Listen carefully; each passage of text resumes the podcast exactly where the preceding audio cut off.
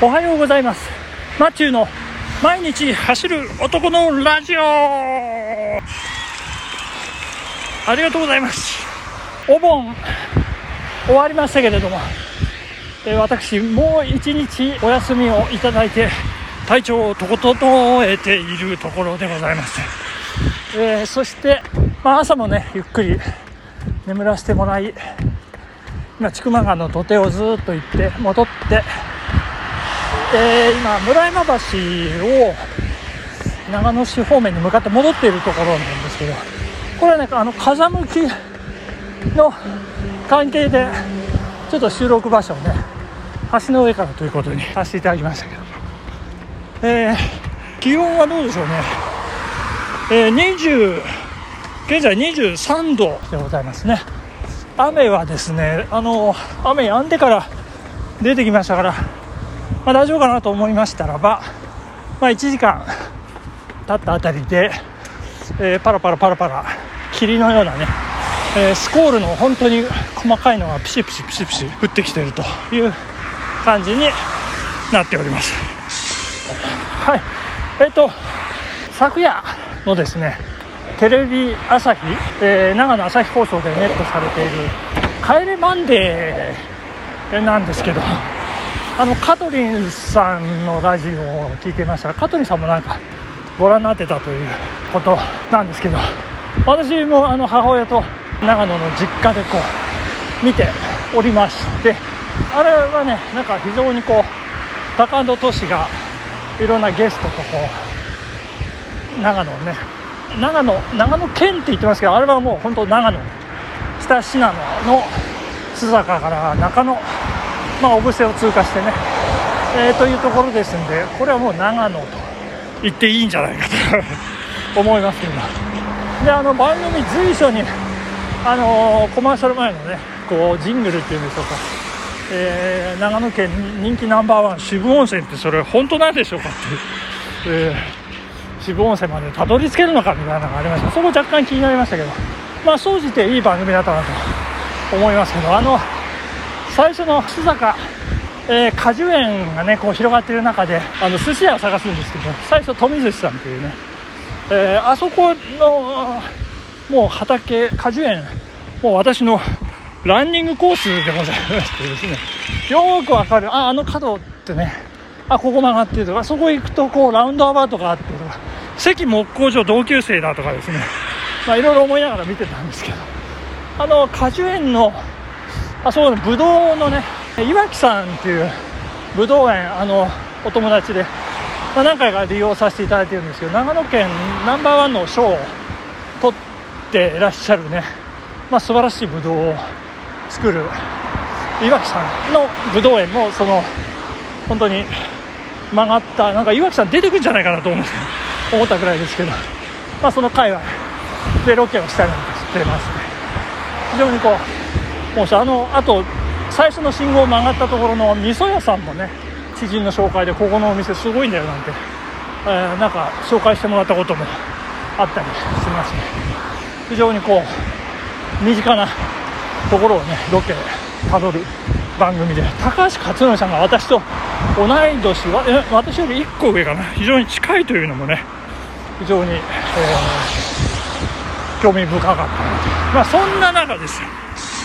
そんな中、あの母我が家の電話がじりじり鳴りましてですね、まあ、埼玉在住の私の姉なんですけど、あ見てるなんてね、で中野市の松江寿司中野店っていうところが出たんですけど、そこの大将、渡辺進さんという、あの実は私の実家のもう3軒ほど裏にお住まいでですね、まあ、ご近所さん なんですね。であの石渡の松江寿司でずっと働いていて、まあ、独立をしてね、えーのれんを分けてもらってこう中野でこう営業しているというそんな、えー渡辺さん大将なんですけど私小学校以来会話はしたことがなく接点もないんですけど彼は えっとですね、えーとてもあのキザでですねかっこいいんですよね。あのセリフとかもねこう決めるというね。非常にこう小学生らしからぬこう決め台詞をこうするという非常に面白い人うん。なんかこうなんかいろいろこう勝負事かけっこだったりボール投げだったり勝負をすると、まあ、ちょっとあんまりこう運動が得意じゃなかったりっていうこともあっていや俺にとってはなんとかだとかねこうちょっとその決め台詞でこうまあ敗因をねこう分析するというかね。そんな可愛げがある。ムススムキザマンと呼ばれていまして。えー、進むくんなんですけどね。で彼の決め台詞でも私最も覚えてるのがいやなんかこうかけっこっていうかね。もうランニングでもちょっととなんかなんか目的地があったんですよね。それで急いで行かなきゃって。なんか公民館で何かあってこう集合時間に遅れるからこうランニングして行ったのかなんかとにかくこう走っていかないと間に合いませんよみたいな場面でですね。これでこう着きましてそれで肩で息をして2人ではあはあっていや疲れたね疲れたねって言うんですけどそこで進君大将がですね言うセリフがいやさすがの俺も疲れたぜっていう。いやそんな彼がえー、うずら納豆を紹介しているというね非常にこうそしてあの私の東京の野球のお父さんからあの連絡が入りましてあのうずら納豆は食ったことないけど長野ではどうなの？みんな食うの？みたいな問い合わせが来たりなんかしまして。いやあれはスタンダードですよって私適当に答えてきました。いやあのなんかどっかで食べたことがあってあれはなんかね回転寿司でしょっちゅう見るなと思って勝手にスタンダードって言ったんですけどよく考えたらなんか肉系のななんなんか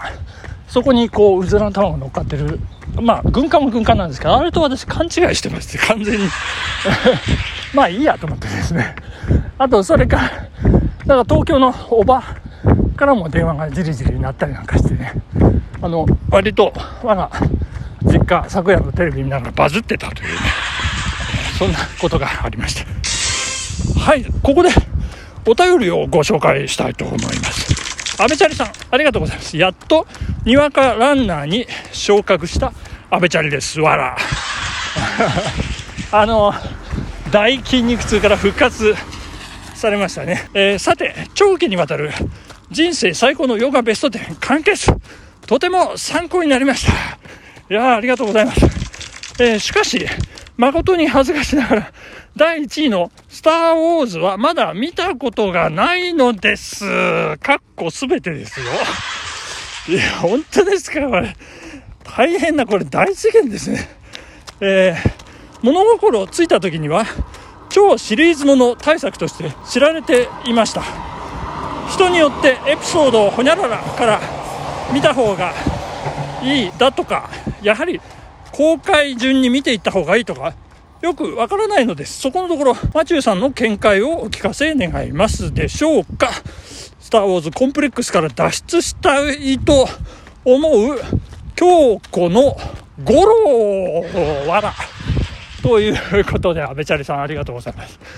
もうここはですね、あれですよ。もう私としては、もういろんな人に言ってますけど、もうこれは当然、公開順でございます。エピソード4からですよ。4、5、6と、まず、まず、まず4のノーマルスター・ウォーズ。そして、えー、帝国の逆襲で、ダース・ベイダーがこう逆襲して、ハンソロが氷漬けにされて大ピンチというところで、そして大逆転をして、最後、もう制圧するという。大団円でこう見事に終わると。それがエピソード、え、6ですねジェダイの復讐なんかタイトルこれ復讐っていうのが良くないということで変わってましたけど。まあそこでうわスター・ウォーズってすごい物語だなっていうのがですねここでまず骨身に染みさせないと。まあ正直言って one two three はちょっと退屈かもしれない。あのそこでスター・ウォーズすごいんだっていうのがねわからないまま one two three 見るとこれはもしかすると辛いかもしれません なんといってもダース・ベイダーの幼い頃から始まりますからね。アナキン・スカイウォーカーですね。ルーク・スカイウォーカーのお父さん。そんな、えー、アナキン、あ、これあんまり安倍先さんに言っちゃいけませんね、これね。お父さん、誰がお父さんで、誰が息子で、誰が兄弟でっていう、そういうのが解き明かされていく楽しみもありますので、えー、ぜひエピソード4から見ていただきたい。えー、そしてこれ最後になりますけどね、えー、安倍チャリさん、司馬太郎も童貞だということで、これはいけません。えー、ちょっとネタバレ入りますけど、私の人生最高の小説ベスト10の1位は司馬太郎なんでございますね。これ、あの、タイトルはまあさすがに言いませんけどね。もうそのぐらい私、司馬太郎ラブでございますので、その辺もよろしくお願いしたいということで、まあ本日ここまで。阿部ちゃんさんありがとうございました。加藤さんありがとうございました。ということで、さよなら。